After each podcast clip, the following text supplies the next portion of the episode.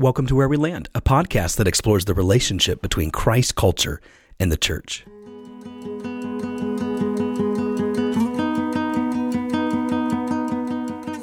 Hey guys, welcome to the podcast this morning. My name is Aaron, and I am joined here in the studio with my co host, uh, Stephen Hello, everyone. and Morgan. What's up, everybody? Hey guys, we're glad you tuned in to Where We Land today. And we have an exciting episode that we're talking about the stranger among you. So we hope you join us for the full discussion this morning.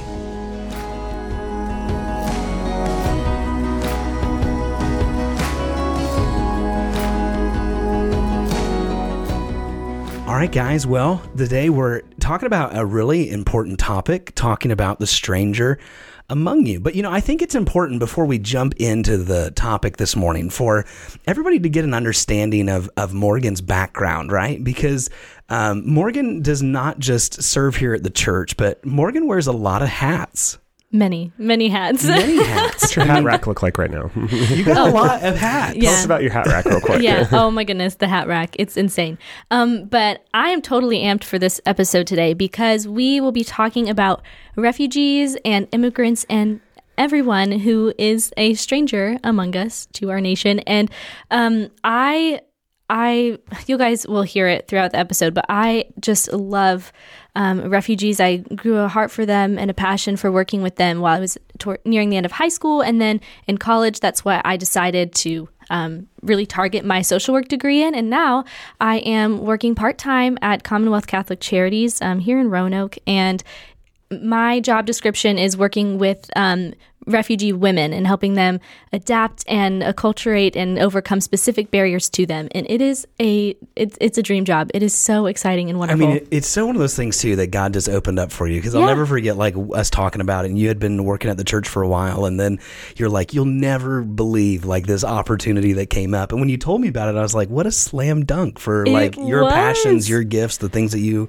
enjoy doing. And um, I mean, just to even think about like something like that here, you know, Yeah. available for you, I just I just thought that was real exciting. yeah, well, and that's what's crazy. I mean, it took me leaving, going to college, and then doing an internship to find out that Roanoke is a huge refugee resettlement city. Huge. Yeah. Huge. Huge. I lots mean, of Somalians, actually, very much so. Nepalese, lots of Nepalese, So Somalians. and, and those that was actually even from a couple years ago. So Mm-hmm. now we're seeing tons of people from the Congo, Iraq, Afghanistan, um, Burundi. We even have some people from Burma. So Mm-hmm. it's it's really insane how diverse and the nations are literally coming to our doorstep Mm-hmm. in Roanoke. Exactly. So when when you got the job at Catholic Charities, out of, out of all the things that you've been doing now, I think you've been there what over a year and a half.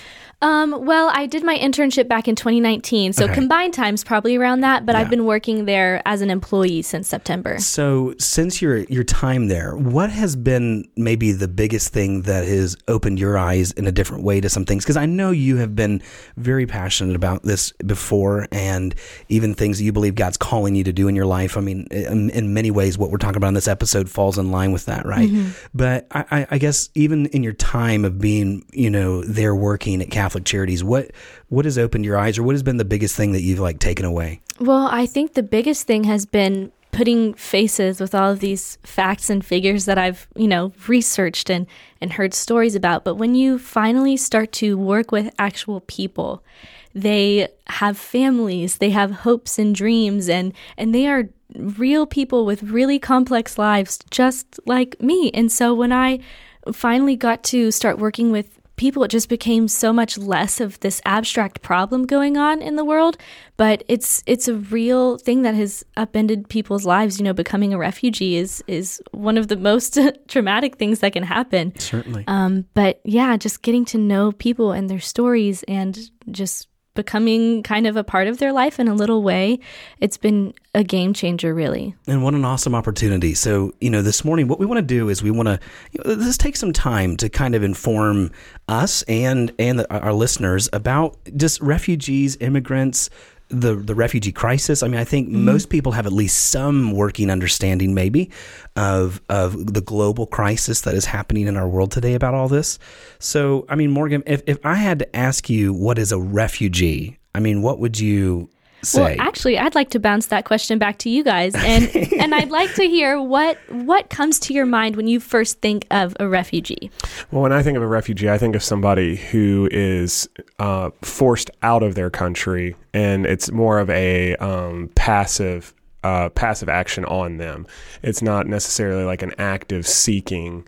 Uh, sometimes I guess it could be. I don't know. I mean, we'll talk about that a little bit later. But when I think of a refugee, I think of a passive. Uh, they were forced out of their country, so now they are looking for. I guess the technical term would be asylum.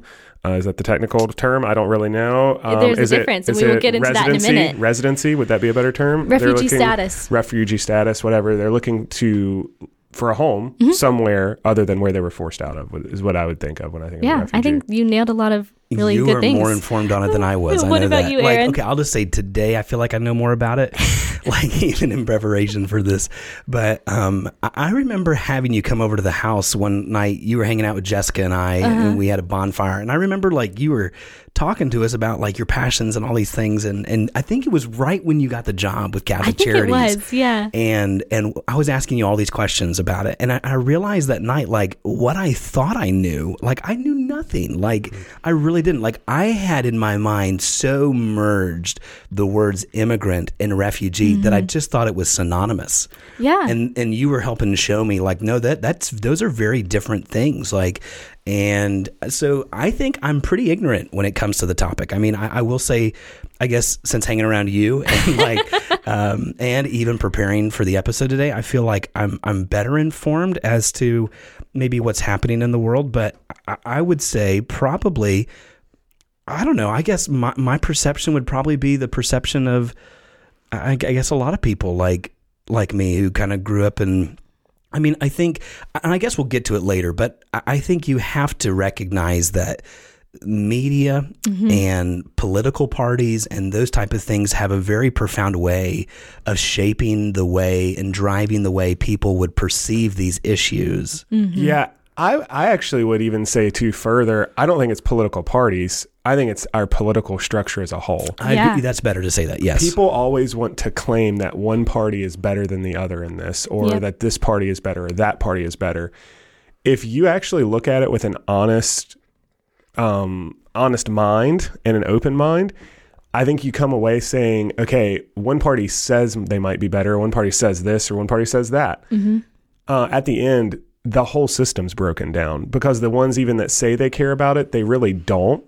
And they actually drive a lot more problems with how they've gone about it. And the reason I bring that up is just because I've even had, and we're going to get into like what is an immigrant, what is a refugee, but I've even had friends who tried to immigrate. Uh, he married someone who was just trying to immigrate, not even a refugee, just trying to immigrate.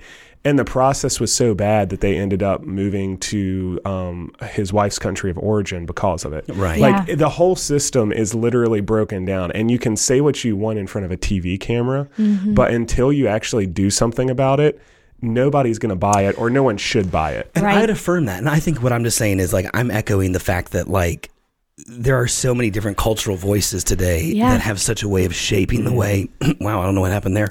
Uh, We're still changing. shape, shaping the way that we think about this issue. And I Yeah. think what I realized as we were preparing for the podcast today was that there is so much that I feel like I have already has already been impressed or it, you know uh, taught to me through media outlets or through just the the the the tenor of maybe the culture that I'm in, right? That has so shaped my understanding of that that I actually found when I went back to the Bible and really started working through some verses to realize just how much the Bible stands in opposition to really kind of the cultural voices of the day, Yeah. if I could say it that way. Oh, 100%. You know, and and I think that's for me. For as we're talking about this today, that for me is where I realize that um, it's one of those things like there was so much that I realized had already helped, had already shaped my perception of it without ever really. yeah. I, I I don't know if I'm No, saying it- it right, but uh, It makes sense. yeah. Yeah, Yeah. well, I, I appreciate um, your honesty on that, Aaron, because I think that's y- you are probably with the majority of people in the U.S. right now, and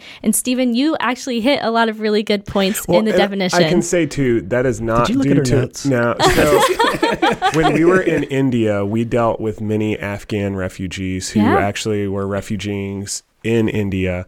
And then also when I worked at um, a local camp here, we actually during some of our outreach weeks, we would have actual refugee kids would come because they live here in the inner city um, what many people would refer to as the projects or whatever you want to call it, uh, whatever term you have, they live in a more underprivileged section of town. And we would have weeks of camp where we would go and they would be scholarship from those underprivileged sections. Yeah. So we would get kids like from Somalia, and Nepal, and um, so on. So that is the only reason why I was able to even give somewhat of a little bit, maybe of a correct answer. It is not because of necessarily where I grew up or stuff like that.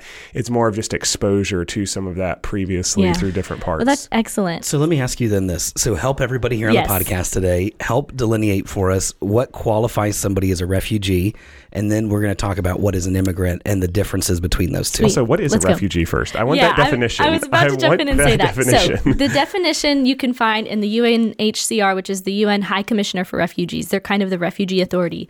Refugees are people who cannot return to their country of origin because of a well-founded fear of persecution. Conflict, violence, or other circumstances that have seriously disturbed public order and who, as a result, require international protection.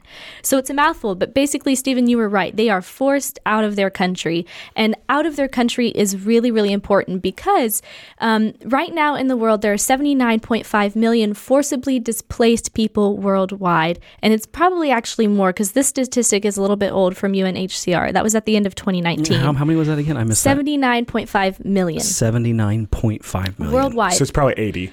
yeah, 80 I'm, plus. I'm thinking 80 plus forcibly displaced people, but then under forcibly displaced, you have some delineations. So refugees are forcibly displaced. Now, can I ask you a question? Yeah, yeah. So when we think about forcibly displaced, is that because of country forcing them out, or is that once again because of like persecution, conflict, violence, those type of things that Mm-hmm. f- that make them for their own safety? That's a great question. out? Yeah. Yeah, yeah. So forcibly displaced can mean any number of those things: Okay. war, um, government persecution, persecution from family, clans, and cultural identities. And um, I'll get into that in the next point. But um, we have to distinguish that not all forcibly displaced people are refugees, but all res- refugees are forcibly displaced. Okay. Because in that number, you have even more than refugees, you have internally displaced people, meaning they never left their country's border. They are just relocated inside their country. Would they be considered a refugee or are they more just a displaced person who found We would call these IDPs, internally displaced Okay. peoples, because to be a refugee, it means you had to have left your country's border. Well, the reason I bring that up is because, like, I even, and this is a terrible explanation, but like, I think some people that might be listening would even think, well, there's even sections of like our country where somebody, because of maybe like right now, like racial Mm-hmm. um, disparity or whatever, they might have had to be displaced from where they were. And so I just wanted to clarify that for any of our listeners that there is Right. a difference between someone who's relocating within their region and borders Mm-hmm. than someone who's relocating outside. Yes, huge difference. Um, out of that 79.5 million, 45.7 million are internally displaced, whereas only 26 million are actually refugees. So That's a lot less than I thought. It is because Right. there's just so you'll see later on. There's just so much um, process and paperwork and you know um, privileges and disadvantages when it comes to leaving the country. That n- more people will end up staying within their country just because it's so hard to get out. So with the, such Yeah. a different, uh, there's such a drastic change in the number. Yeah. What then qualifies somebody for that refugee status? So, um, the to qualify for a refugee, the reason for your leaving and the reason for your country persecuting you or um, receiving some sort of violence, it has to be related to one of five categories: race, religion, nationality, membership in a particular social group, or political opinion. So, and our definition for persecution here is to harass, punish, injure, oppress, or otherwise cause someone to suffer physical or psychological harm. So, refugees have met one or all of these categories. Um, they're persecuted because of their race, religion, nationality, membership of the social group, or political opinion. Um, and so, the way that you know these people have been forced out is because they've experienced imprisonment or torture by political dissidents or their own government. Um, they've been fired on, you know, with weapons by their government, or um, the government has committed genocide against a certain race or they make sure that members of a certain religion were left out of the political process. Yeah. So I do kind of have a question here for Yeah. you. As you look at the, I would assume this is a governmental designation by our government, Yes. correct? Mm-hmm. When you look at that, I think some people think that it's super easy to get refugee status. I, I- think some people have this thing in the back of their mind who are like listeners right now. They're just like, anybody can get refugee status. You just walk in the door and you get it. But in my personal experience, just of talking with people and seeing some people get rejected who probably should have been accepted, is that true? Or is it actually pretty hard to get refugee status? And some of that actually maybe could be something that could be looked at down the road. So, that is a very complex question. So, the first thing that we need to kind of dispel is that the US is the authority on the global refugee situation. That is not true. The UN has control of that. And so, the UN, this is actually international definitions. And so, if you meet these qualifications and you leave your country, you are a refugee. But to get placed and relocated and resettled in the United States is very difficult. Number one, because we take the fewest amount Yeah, of saw that. refugees in the world right now, really. Um, and there could be people who take less, but um, when you look at it, um, some of these, uh, 73% of refugees are, are hosted in neighboring countries in camps. Mm-hmm. So you think of Jordan, that's next to Syria, um, and you, you just think of all of these where the U.S., like, we have a lot of work to do on our refugee policy basically it, the process to resettle anywhere officially is very very very long um, and the amount of time that people spend in camps is ridiculous and i think we'll talk about that a little bit later So, if I'm hearing you right, though, there are refugees and immigrants. Mm-hmm. Would refugees also be classified as immigrants? no No. Okay, so I So they are different. they are they different Are inter- they are not interchangeable terms. They are Or they're not. Yeah. Yes. Cool. So for um, a refugee and um, they have been displaced forcibly out of their country, they didn't have a choice. So when you're thinking about all this in like world population, those numbers are always added up separately. Yes. So we when we looked at that forcibly displaced people, that was including refugees, inter- internally displaced people, asylum seekers as well. but not including immigrants. Not including Yes. So immigrants. you're our DYTer. Can you give us a decent definition of immigrant to contrast with um, with refugee? And obviously, we don't have to do this for everything, but just so we can have like the bookends of like Yes. refugee and immigrant, and then the things that might fall in between, Sure. like we were talking about, like IDP and like mm-hmm. all those things. Yeah. they might fall in between. So just think of any, any refugee, they have not had the choice to leave and they were forced out by violence, war, persecution, etc.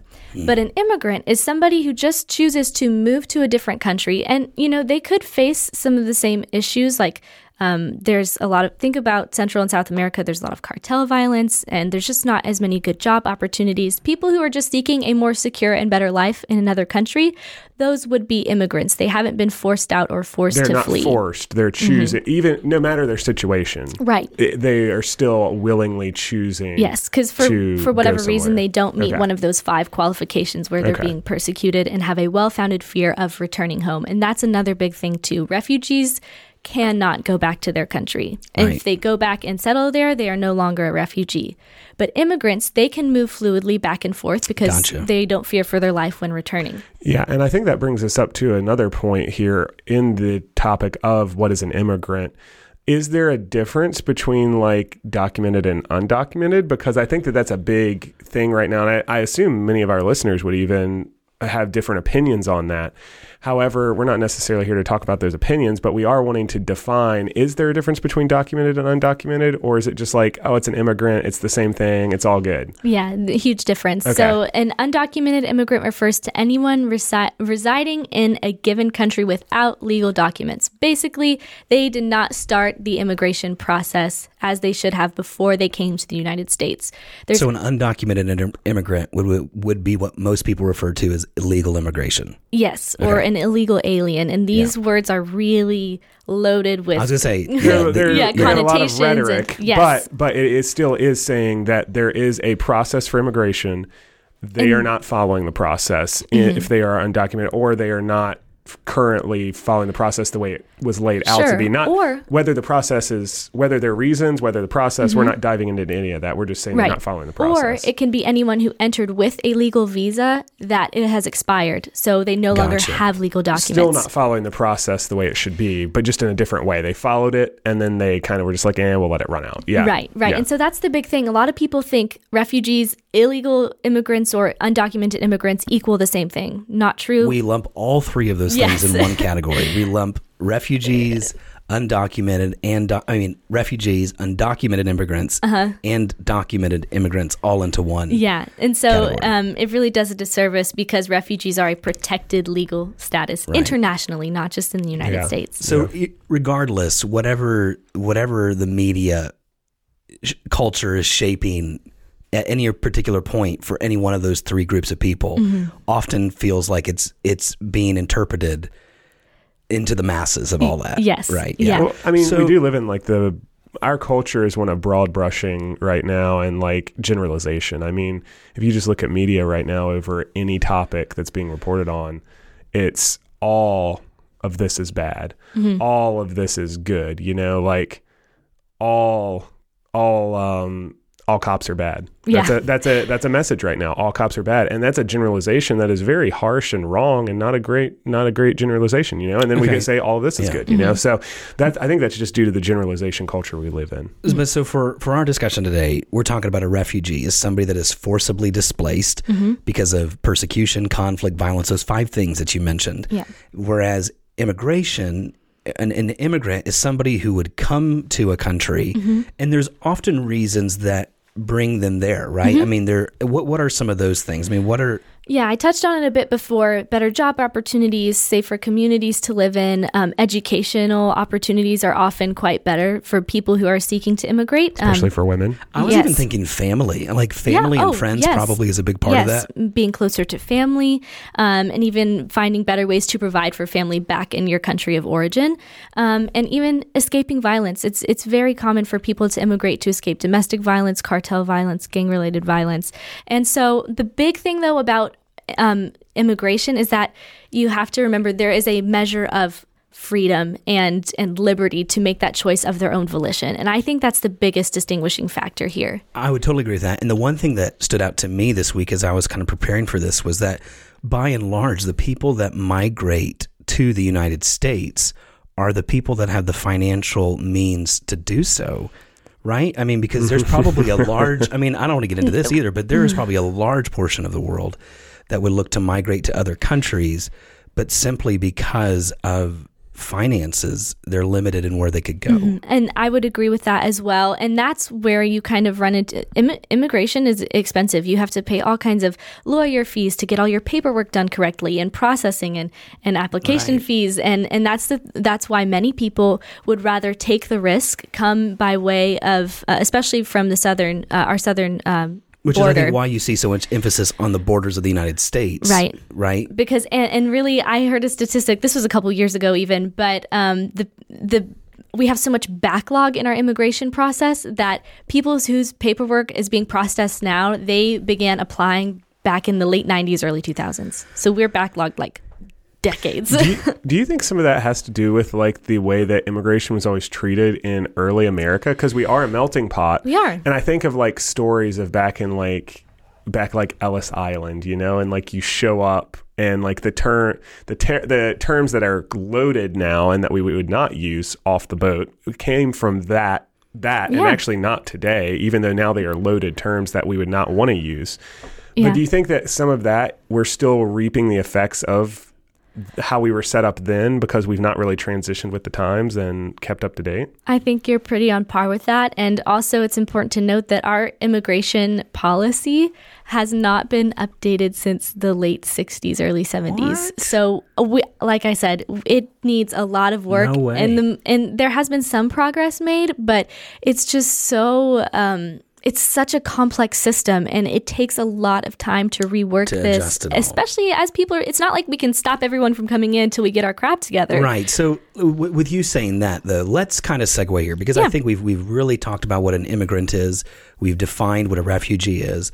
But I think the question I would have is then, like, you know, why are we hearing so much about refugees right now? I mean, I think if Mm-hmm. Yeah. if if people are sensitive to what's on the news, you have to be confronted with this global refugee crisis that's Mm-hmm. not just affecting the United States, but it's affecting the world right now. So my question is why why is that? Yeah, so really, I think um, it, it really came to a head when the Syrian refugee crisis started back in 2011 with the Syrian civil war. And all of the sudden, we just saw a massive outpouring of Syrians into their neighboring countries because Syria, I mean, was decimated by this war. And um, the thing is, Syria is not the only country that was pouring out refugees. We also saw the Rohingya situation in, in Myanmar, or what's known as Burma, pouring into Bangladesh, so much so that they had to build a island to house these refugees. Cox's Bazar is one of the largest, if not the largest, refugee camp in the world. You have situations in Kenya, um, in Central Africa is where we're seeing so much of our refugees to the U.S. now. Um, you have all these things going on in um, Democratic Republic of Congo and um, Central African Republic, and um, you're still seeing a lot. And now, even in recent history, with the coup happening in Burma. There is a massive number of people fleeing Burma and the violence and persecution I there. had a Burmese um, student actually in my class at Southeastern this past weekend. Oh, really? Uh, we had a hybrid weekend, and it was interesting to hear his perspective um, because I believe he is. I didn't get to talk to him as much as I had wanted to, just because the weekends are so crazy. But um, he definitely w- was recently um, from Burma, and Mm. he was here, and it was interesting to hear some of his perspectives of how things are there currently. Yeah, yeah, and that and that's just the thing, right? So we have all these people from all over the place, these multiple emergencies. That's what UNHCR classifies them as going on at one time, and it really kind of came to the forefront because of that massive like outpouring of Syrians that they were even going into European countries outside of just the neighboring countries and we didn't know what to do with everybody. It was just it was overwhelming the the refugee system and so you had countries like Germany who, you know, dropped their borders and let everyone pour in. That created a crisis situation for Germany. Right, Um, then right. you had countries like the United States that only accepted a, a very limited number. Uh, yeah, I saw that. I s- actually, I, I've s- I looked at some statistics and how the United States over the last probably a couple decades has been reducing the number, capping the number of refugees that have been brought in, and speci- specifically over the last administration Two uh, years, with really. Trump. I think it went from forty five thousand that they capped in twenty eighteen. All the way down to 2020 at its lowest of 15,000 Yes. for the whole United States. for the whole United States. And this is not just like not one state gets 15,000 refugees. It is our entire country will only accept 15,000 in a year. And though, you know, the current administration has promised to raise it. I saw that because President Biden announced back in February that they're raising the ceiling to 125,000 by October. And that has n- so far we are not on track for that though the, Gotcha. the they have changed designations slightly um, because within that 15,000 there are different windows like people who qualify they've changed up those designations a little bit but we're still resting at that extremely low ceiling of 15,000 Yeah, so it's it seems then that there is definitely a refugee crisis. Mm-hmm. I think that that is like because you gave did you give the stats? You gave some of these stats earlier Yeah. about like Because my thing would be, is it all adults? I mean, when you think about that, that's the other part. and, yeah. and that's the thing too it's not and people are so concerned about you know single men infiltrating as terrorists but really you have families and a lot of unaccompanied children who are separated from their families their families have been killed um, half the refugees in 2018 were under 18 half, of them. Hmm. half of yeah that 26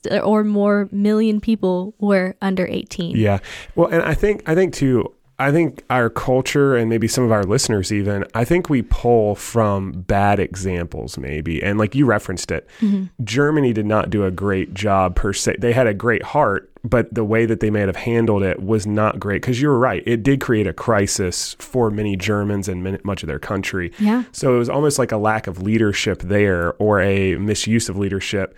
and it caused another crisis. And so I think our culture then looks at that and says, well, if we do anything, then we'll end up like Germany, which is hmm. a huge jump to jump from like we're doing absolutely hardly nothing to like we're going to go to Germany. That's not that's a that's a like an illogical jump. Like, no, we're not going to become Germany. It's just we're saying No, that but the like pendulum there's a swings crisis. that way because of fear, and people react in moments of fear in different ways. So Well, because they're drawing from a bad example, though. Yeah. Well, they're no. making an illogical. No, they are. Yeah. They're making an illogical conclusion. They're saying we will be Germany if we change at all. Right, but I'm saying like look look at the way that the media and the culture shapes how that's driven Yeah. and look at what happened like after 9/11 in the United States. Yeah. Look what happened after the Paris attack and Mm-hmm. the way that our country re- reacted against those things. So I think what ends up happening as we think about refugees and immigrants, so often the tenor of it is getting shaped by the moment, Yeah. what's happening in the world, right now. and right? once again, it just goes to show how complex of an issue this is. It is. You can't have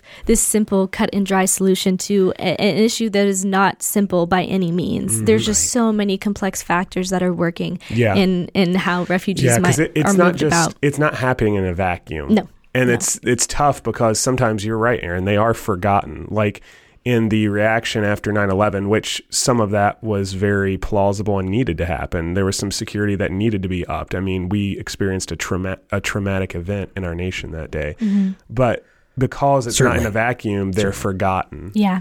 Um, And so that is a sad thing for refugees, is because due to necessary reactions, they are often forgotten in action. Which I think what we're bringing out now is what we're doing is we're kind of shifting. Let's kind of segue here away from talking about the refugee crisis, um, all of what we've talked about at the beginning. And let's take some time to think about, you know, there's so many opinions today that would shape the way that we would think about this. But I think, why don't we go to the Bible right now and let God's word help shape for us what he says about a stranger, a foreigner, an alien, a sojourner because when you read the Bible, what you're taken back with is that God has a heart for the foreigner. And and you'll find, and we're going to do that here. We're going to work through some passages to talk about that because you know we titled this episode "The Stranger Among You," and and the point of the podcast today is is not to just we we want to point to and inform uh, the listener, I guess, about uh, the crisis that is happening in our world. But I think it's much more to think about it individually of how how how is God leading you. Uh, in your life, in your place, and your, you know, because some people might be listening to this and they, they think, well, I'm not right on the border. You know, I think that's what a lot of times people think is like, well, I'm not right on the border, so I don't face this, which is Yeah. completely inaccurate. I mean, mm-hmm. we were just talking here where we where we live in the Roanoke Valley. The Roanoke Valley has become one of the hubs in a mm-hmm. sense for some of these Yeah. immigrants and migrants, mm-hmm. and so I think it's just changing our whole way. Um, having a gospel centered focus when we think about individuals that we're thinking about people who are unlike us because the Bible makes a big point to talk about that. Well, and that's the thing too. That's what kind of stunned me when I started um, targeting my my degree toward this in college and going to a school like Liberty that's so biblically minded and, and informed in all their teaching. This is not a new thing. Like the refugee crisis may seem new to us, but I mean, people have been migrating about the earth for various reasons for generations, even in biblical times, to the Old Testament. I mean, that's why God gave so many commands, not just suggestions regarding sojourners, which is the term that he used for, you know, foreigners, but commands on how to treat them and how we are to live with them. Mm-hmm. Yeah, I mean, like the nation of Israel was kind of like in and out of refugee status Not like Joseph's for brothers. thousands Joseph's of brothers years. were in all points refugees in the famine. Yeah. Right? Moses, Moses was a refugee. I mean, you literally guys, look all I- throughout the I, Bible. I guess this morning He's I was so like, excited about this. guys, did you realize that Jesus was a refugee?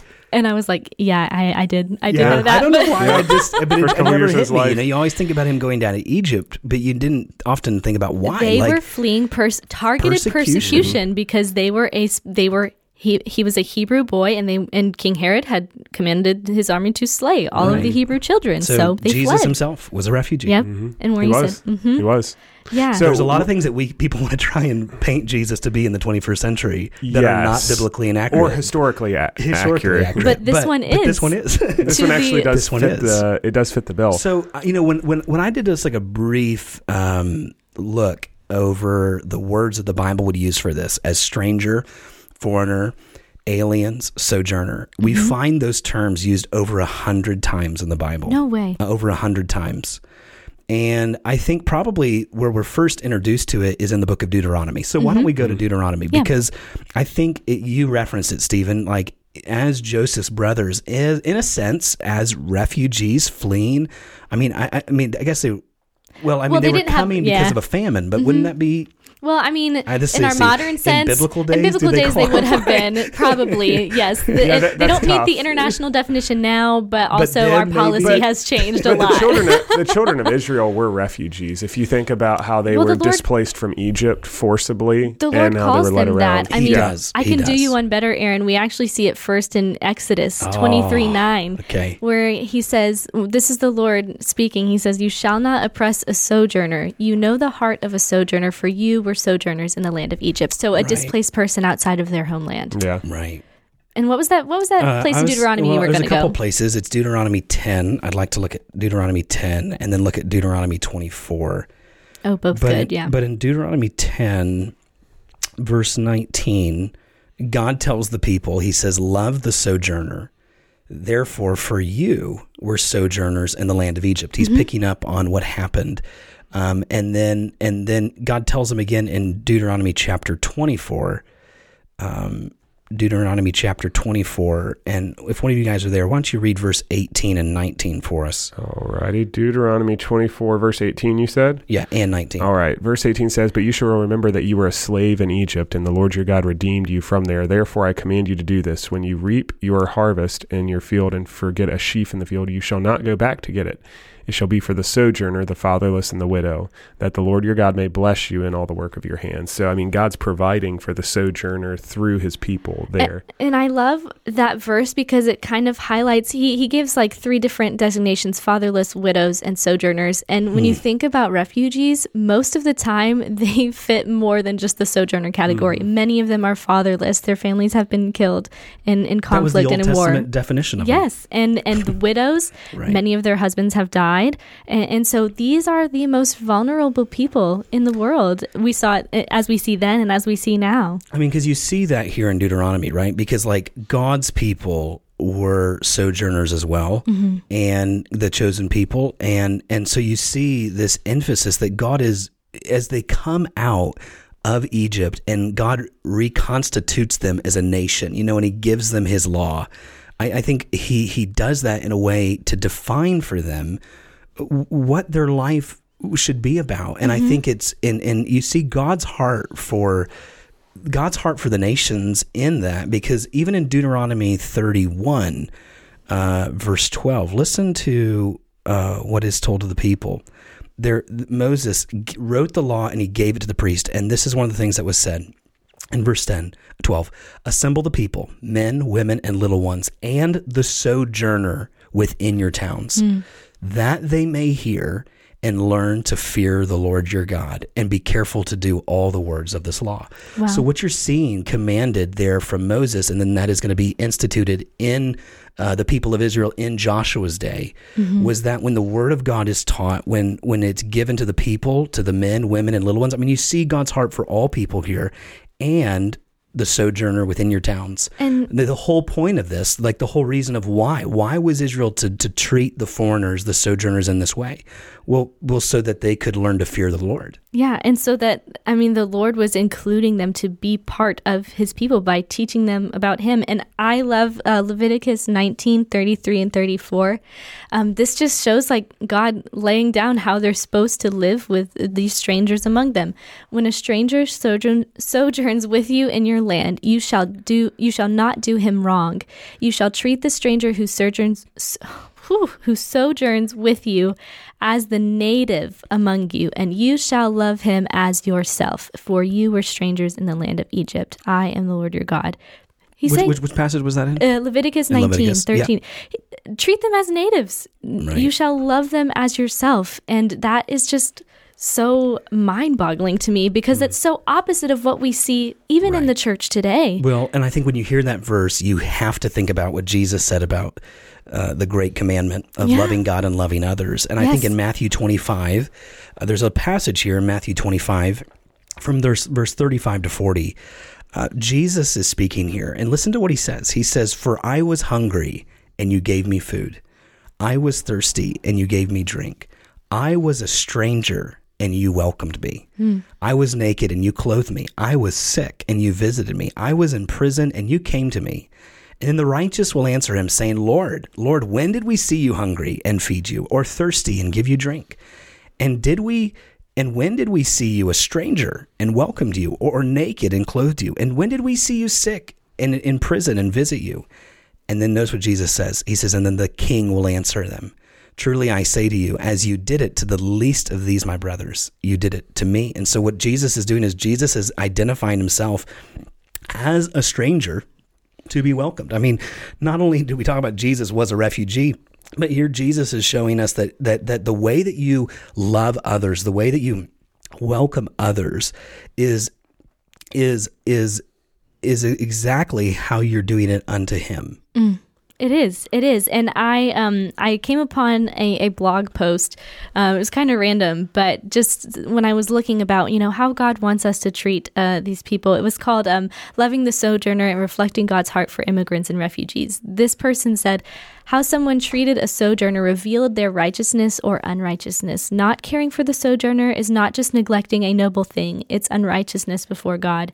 It falls short of what reflects him and what he requires of his people. Mm-hmm. And and when Jesus was saying all of these things like you know, seeking out the least of these and feeding him when he was hungry and clothing him and visiting him in prison, it just I mean, it just goes to show like Jesus so closely identifies with these people gentle and lowly and and vulnerable. Yeah, yeah, and I, I think it's I think it's astounding when you read the Bible with this in mind, and you're actually looking for it, how much Yeah. will show up to you.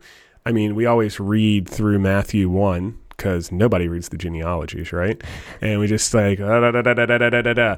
Uh, there's three strangers in Just Matthew picture one. Stephen reading the genealogies. Well, I, I think that's how people think of genealogies, but there's three strangers in the gene. Well, There are. technically Foreigners, four. foreigners. Technically four. foreigners to Israel. Um, depending on Bathsheba's ethnicity, because some people would say because Uriah was a Hittite, so she was. But I'd that, that's up that. for that's I'd up for. that. I'd say it's four. You can, that, we can say it's four. Biblically, but say it's four. definitely, definitely Ruth, Tamar, and Rahab, Yeah. and they are considered to be strangers. And Ruth is a great example is. Oh Yeah. yes. a perfect example of how we should be treating the stranger among us, the foreigner among us. And while she maybe was not by technical mm, She was a UN Moabite. definitions of uh, a refugee, she was a foreigner among them, and she had been displaced because her husband died. And now she, maybe she could have gone home and whatnot, but she is still displaced there.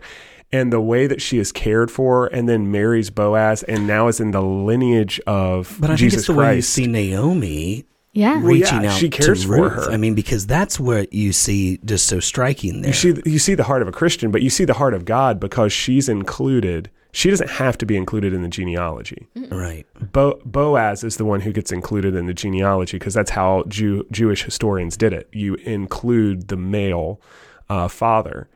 Ruth Right. is in the genealogy.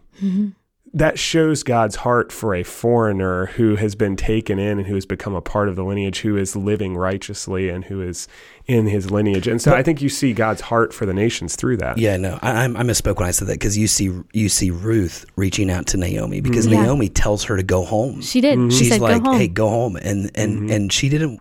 She didn't do that. I mean, Yeah, you- she even yeah. talks about like, "Hey, your God will be my God, like your people, my people." And And technically, you would see Naomi's heart more of our heart, maybe sometimes. Well- and then Boaz is the one who actually um, kind of takes her in once he comes and starts working for her, and that whole And whole that- story. well, and that just even goes to show like how specific the Lord, you know, laid out provisions for sojourners and foreigners, right? I mean, the gleaning system, we see so much of that in the book of Ruth, right? Like to the point where the Lord is feeding them, you know? Where was that laid out too? We read it earlier Yeah, in, in Deuteronomy. Deuteronomy. Like that principle has been carried down. It might have changed a little bit Mm-hmm. through time, but the principle still stands.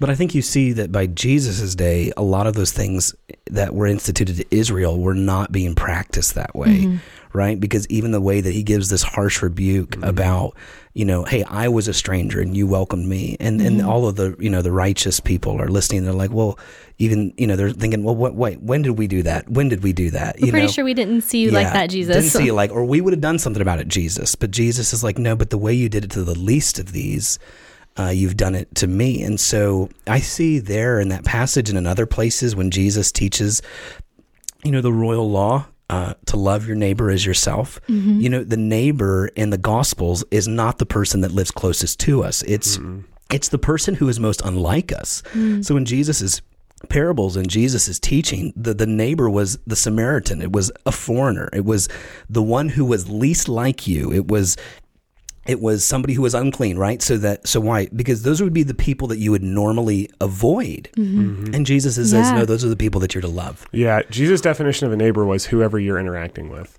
at this moment. That was his definition. It doesn't matter whether they like you or not. Whoever you're interacting with at this moment, that's your neighbor. Wherever Yeah. they are, whoever that is, whoever you have the ability to interact with, that's your neighbor. So and even the gospel goes to the people like that in the book of Acts. yeah. I mean, look at the places where the gospel is going in the book of Acts. Even in Acts 2, who were the first people to respond to the gospel when the gospel was preached there in Pentecost? Well, it, It was, wasn't- foreigners. Yeah, it wasn't Jews. dwelling. Well, they were Jews, but they were well. Maybe it's depends It's on a mix. was- We'll- it there we'll was, say there heavy was a mix. mix there. There's a mix. but there were foreigners who were dwelling in Jerusalem that heard the gospel in their own tongue. yeah, right? it wasn't those- just Jews. No. it was a Yeah. mixed pot, and that's even seen in like the But I think those were commission. Jews. I think Yeah, that's even seen in the commissioning in Yeah. Acts one Mm-hmm. of like they went into Jerusalem, Judea, and the uttermost parts of the earth. Like right. it's all over. Yeah. So You can't can- miss it. So let's think about this for a minute, because I think what what we do is when we come to the Word of God, what we what we discover is that well, God's heart is for all nations, and God is passionate uh, about the refugees, uh, the immigrants, people uh, who are unlike you, and people who are coming. Um, for whatever reason, right? You know, I think what's so interesting that I find about the Bible is the Bible. It, maybe you guys correct me if I'm wrong, but but it but it never it never explains the the criteria for when you're to do that. As long as the immigrant checks these boxes, or as long as the sojourner does. I mean, is there anything that you guys can think about? I mean, I mean, because I think it's a pretty much blanket blanket statement, and a command. and yeah like not just a suggestion not for just when you feel like doing this or just when your country's in this right state you know because that's where our cultural perceptions of what's happening today challenge i mean it shapes the way that we think about things because i think Yeah. what ends up happening is we're we're willing to give a certain response for a documented immigrant but Mm-hmm. we're least willing to give a same response for an undocumented or Yeah. or, or to, to take whatever example you want to use i just yeah, think it Yeah, yeah, I would agree with that. I, w- I would push back a little bit in the sense of we are called to submit to our authorities, and so even if our authorities are imperfect, as a Christian, I have a hard time supporting something that violates the law of a nation, even if it is imperfect. But I think what you're arguing here is this: it's not that you're accepting necessarily of what they do. You are helping them where they're at. And I think that that's what it goes back to is I think we are so consumed right now in our nation and our culture of we're either for everybody coming across the border no matter what or we're all against it. And there's a middle ground that we can, I believe, as a Christian, that I am willing to stand on. I can't speak for you guys, but I'm willing to stand on and say, you know what? I might not agree with what that undocumented immigrant is doing because I, I can't. Bi- uh, Biblically, I don't feel like I can support something, even if the system is broken. If I'm called to obey the laws of my nation, I can't support it completely.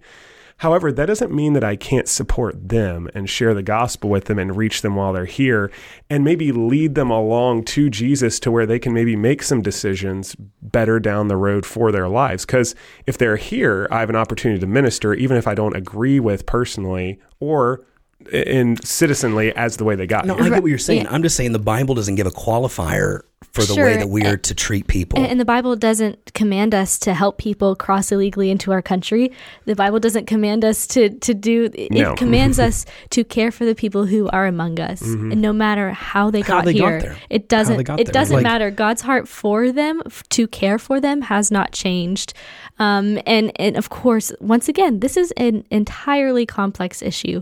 Um, but but the fact that they are here among us um, we shouldn't. I know we're going to get on this in the next episode. will. We shouldn't So- show partiality depending on how they arrived. Because I, you're right, Morgan, and I think that's where we're going to go because we're going to have an, another episode after this where we're getting to this a little bit more in depth. Uh, we're we're going to really kind of talk about some of the perceptions I think in today. We're going to get personal. Uh, it, it's going to get very personal in the next episode. So, you know, we hope that you would stay with us for that. But, you know, I just, but, but the thing that hits me as I read all of these scripture verses is that, you know, and I guess the one thing that really challenged me as I read this, um, these verses this week was that, um, the stranger is among us. It, it it is it is not this hypothetical question of what is happening in other parts of the world, um, because I would say probably most of our listeners are listening from the United States or maybe in other countries where where maybe they're not experiencing the level of displacement that is happening in, in certain countries. And I think what ends up happening is there's this attitude that, well, that's other, but it's not here. And I think you know, when you read these scriptures, you know, Jesus it does a way of just driving uh, the missile to the heart of showing, look, it it's not just one qualified type of person. Like there are people who have experienced all of these different types of things, and in all of them, they were the stranger. But in the way that you treated the stranger and welcoming them, uh, you you Jesus identifies him himself as that, and so. I, I- what I take away as I think about this episode is what would it look like if Christians around the world, because the statistic today for Bible believing Christians around the world is larger, I believe, than the number of refugees. oh yeah, quite by, larger. by several hundred. So, what would it look like if the attitude is not an attitude of fear, not an attitude of apathy, but it's an attitude of welcoming? Welcoming, and I'll just say this because I know there's there's probably so many different stories, but I'll never forget. There's a there's a lady who is in our church today uh, because she was displaced during a uh, War. a war and they were refugees. and they were in all points refugees. They came and a church sponsored them to bring them into the United States. And for years, you know, they, they were here working. And over the last couple years, uh, they have her daughter became her daughter and her son-in-law became um, members of our church here at Catawba. And through that opportunity, our church was given an opportunity to welcome her mm-hmm. and uh, to to show her love, and came from a very strong Islamic background, and has since professed faith in Christ. Mm-hmm. And and I think it was the way you hear her story. It it is the the defining thing that that changed her perception and all that was that the, the way that the church welcomed her and mm-hmm. made her feel um, loved. Oh, amen. I never get tired of hearing that story. And that, and I think that that is a great success story to and a testament to how when everything works out the way it should, it's a great picture of what it should look like. and I'm right? not saying that to like It prop doesn't up always- the church. I'm I'm No, just saying that as an example that.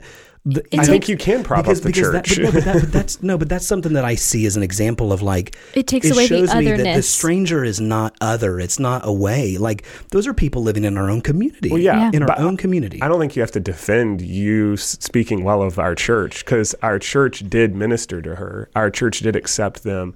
And we're a country church. Um, and country churches generally have stereotypes, but we didn't play to the stereotype. We were willing to minister to them. And they are uh, they are now Christians and faithful Christians, you know, and every so- bit as part of our faith family Oh, yeah. as anyone else. Oh, else. yeah. Certainly. Oh yeah, Certainly. So I think that that's a testament to how when things go according to God's word, not according to our church, but according to God's word, when churches and people follow God's word, things can beneficially happen right in your backyard that you never thought would or could. Yeah. So, you know, we'll just wrap up this way today. We've been talking about this season, the way that the gospel changes things and the way that gospel transforms communities and places. We've been talking about missions, about how God uh, is doing things around the world.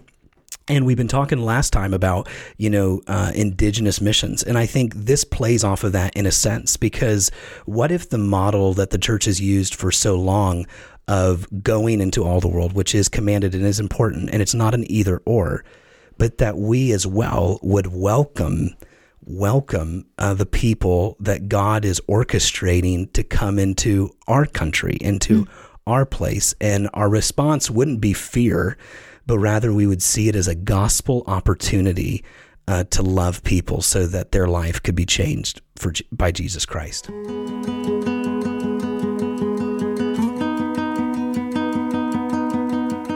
Well, thank you for listening to Where We Land Christ, Culture, and the Church. Hey, listen, we're so glad to have you with us today.